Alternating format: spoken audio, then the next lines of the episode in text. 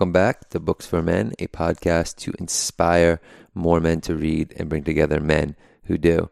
So I'm really excited to share today's book with you. It is a literary work of fiction. Perhaps there is no better book that can be labeled a book for a man. Now, that's not to say that this book uh, wouldn't be enjoyed by females. Actually, it was an Oprah book club pick, I think, when it originally came out. That was one of the many pieces of acclaim that the book got, probably most notably was the highest prize in fiction, the Pulitzer, the following year. So it won a Pulitzer Prize for fiction in 2007. The book came out in 2006 and it is called The Road by Cormac McCarthy. So I made a bold claim and said that this is like a quintessential book for male readers. Why did I say that? Quite simply, it is a story about a father and a son trying to survive in what remains of a burned down America. So it's a post apocalyptic novel. And for anyone who might be thinking initially, post apocalyptic, I don't know, I'm not really crazy about those type of books. Well, I want to take a moment to just assure you that yes, it's a book that relies on place and setting as a cornerstone for the book, obviously, because you can't have the story that unfolds without it, but it really just serves as a stand in for what someone would consider a hopeless situation. So, yes, there's commentary on the post apocalyptic portion of the novel, but it's not the core of what this novel is about. It's about the father son relationship, and that dynamic is essential to the entire novel, right? How do you maintain hope inside of a hopeless situation? How do you guide somebody who doesn't know as much as you do when you're on a journey or on a path that you know is almost unwinnable.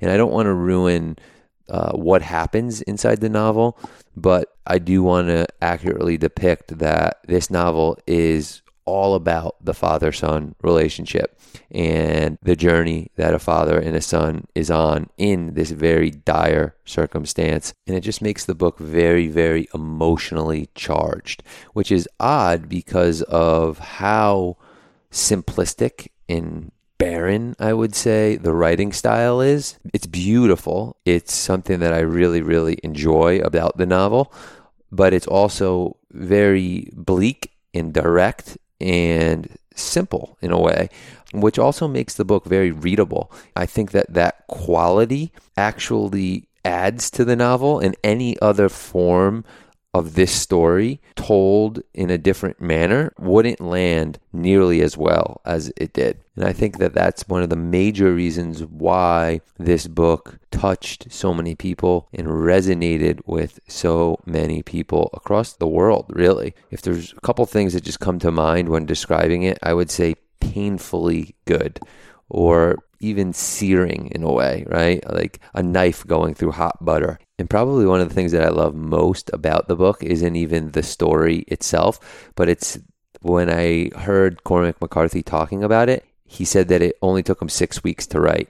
And so I love hearing that because it kind of dispels the myth that you have to take a really long time on something to create a piece of art that is amazing or that it can resonate with millions and millions of people.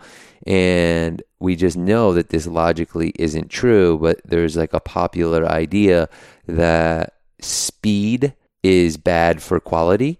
I think that they're two independent things that don't necessarily run parallel with each other. You could write extremely fast and poorly, or you could write extremely fast and greatly, or the opposite is true too.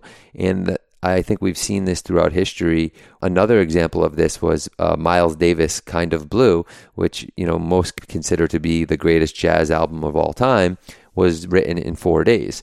And so there's countless anecdotal examples of this that you can look at throughout history that would dispel that myth of you have to take a long time on something for it to be great or for it to be of a certain quality. Now, with that being said, of course there is a higher propensity of anything being of high quality, and I'm using quotations, if you take a longer amount of time on it than a shorter amount of time. With that being said, I do believe there to be a point at which there is diminishing return.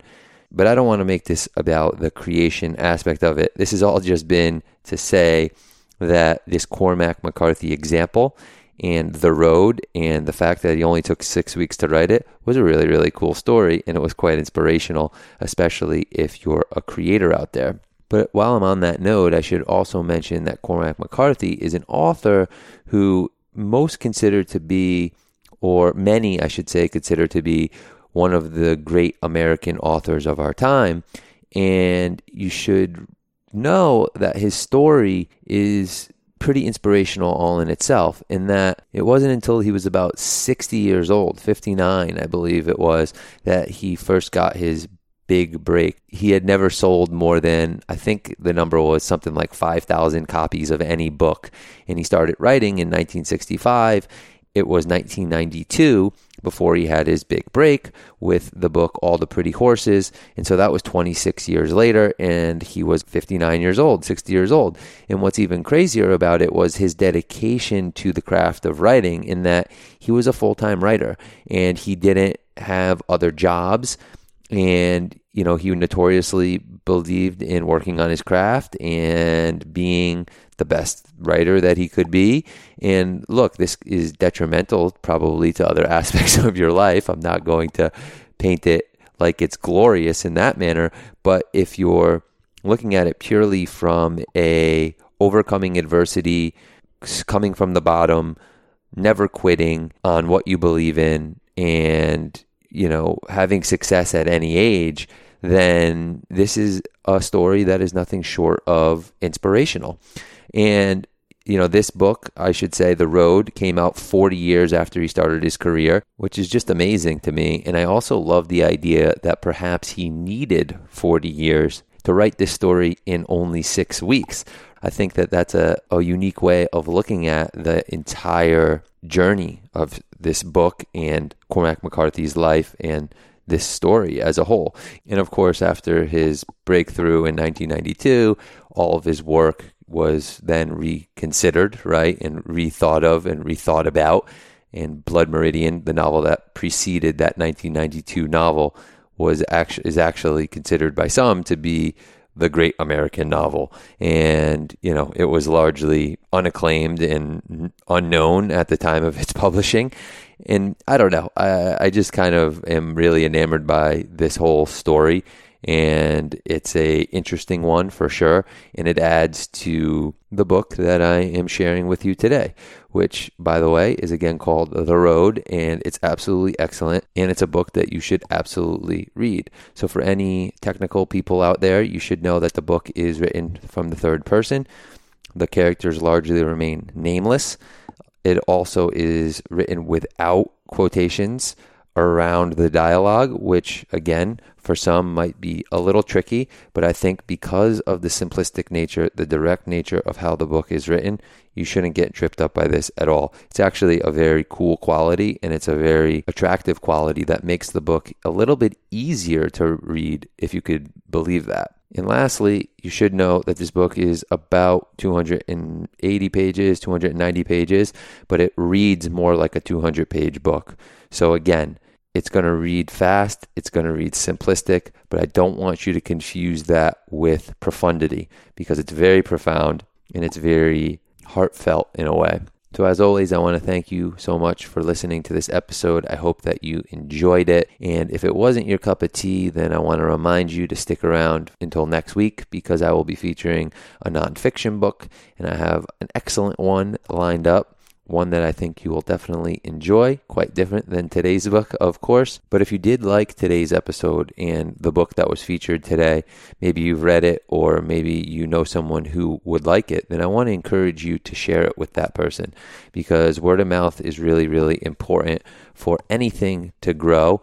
And this podcast, as you know by now, is really aimed at doing one thing, and that is inspiring more men to read and bringing together men who do. And that is, without a doubt, the most important aspect of this show and what I aim to achieve with it. On that note, if you have any ideas on how we can improve the show, whether it's from a design or promotional uh, aspect, please reach out to me at dv at booksformen.org. Lastly, you could visit booksformen.org for more information, where you can also sign up for the newsletter, which is just a monthly roundup of all the books and authors that you hear on the podcast.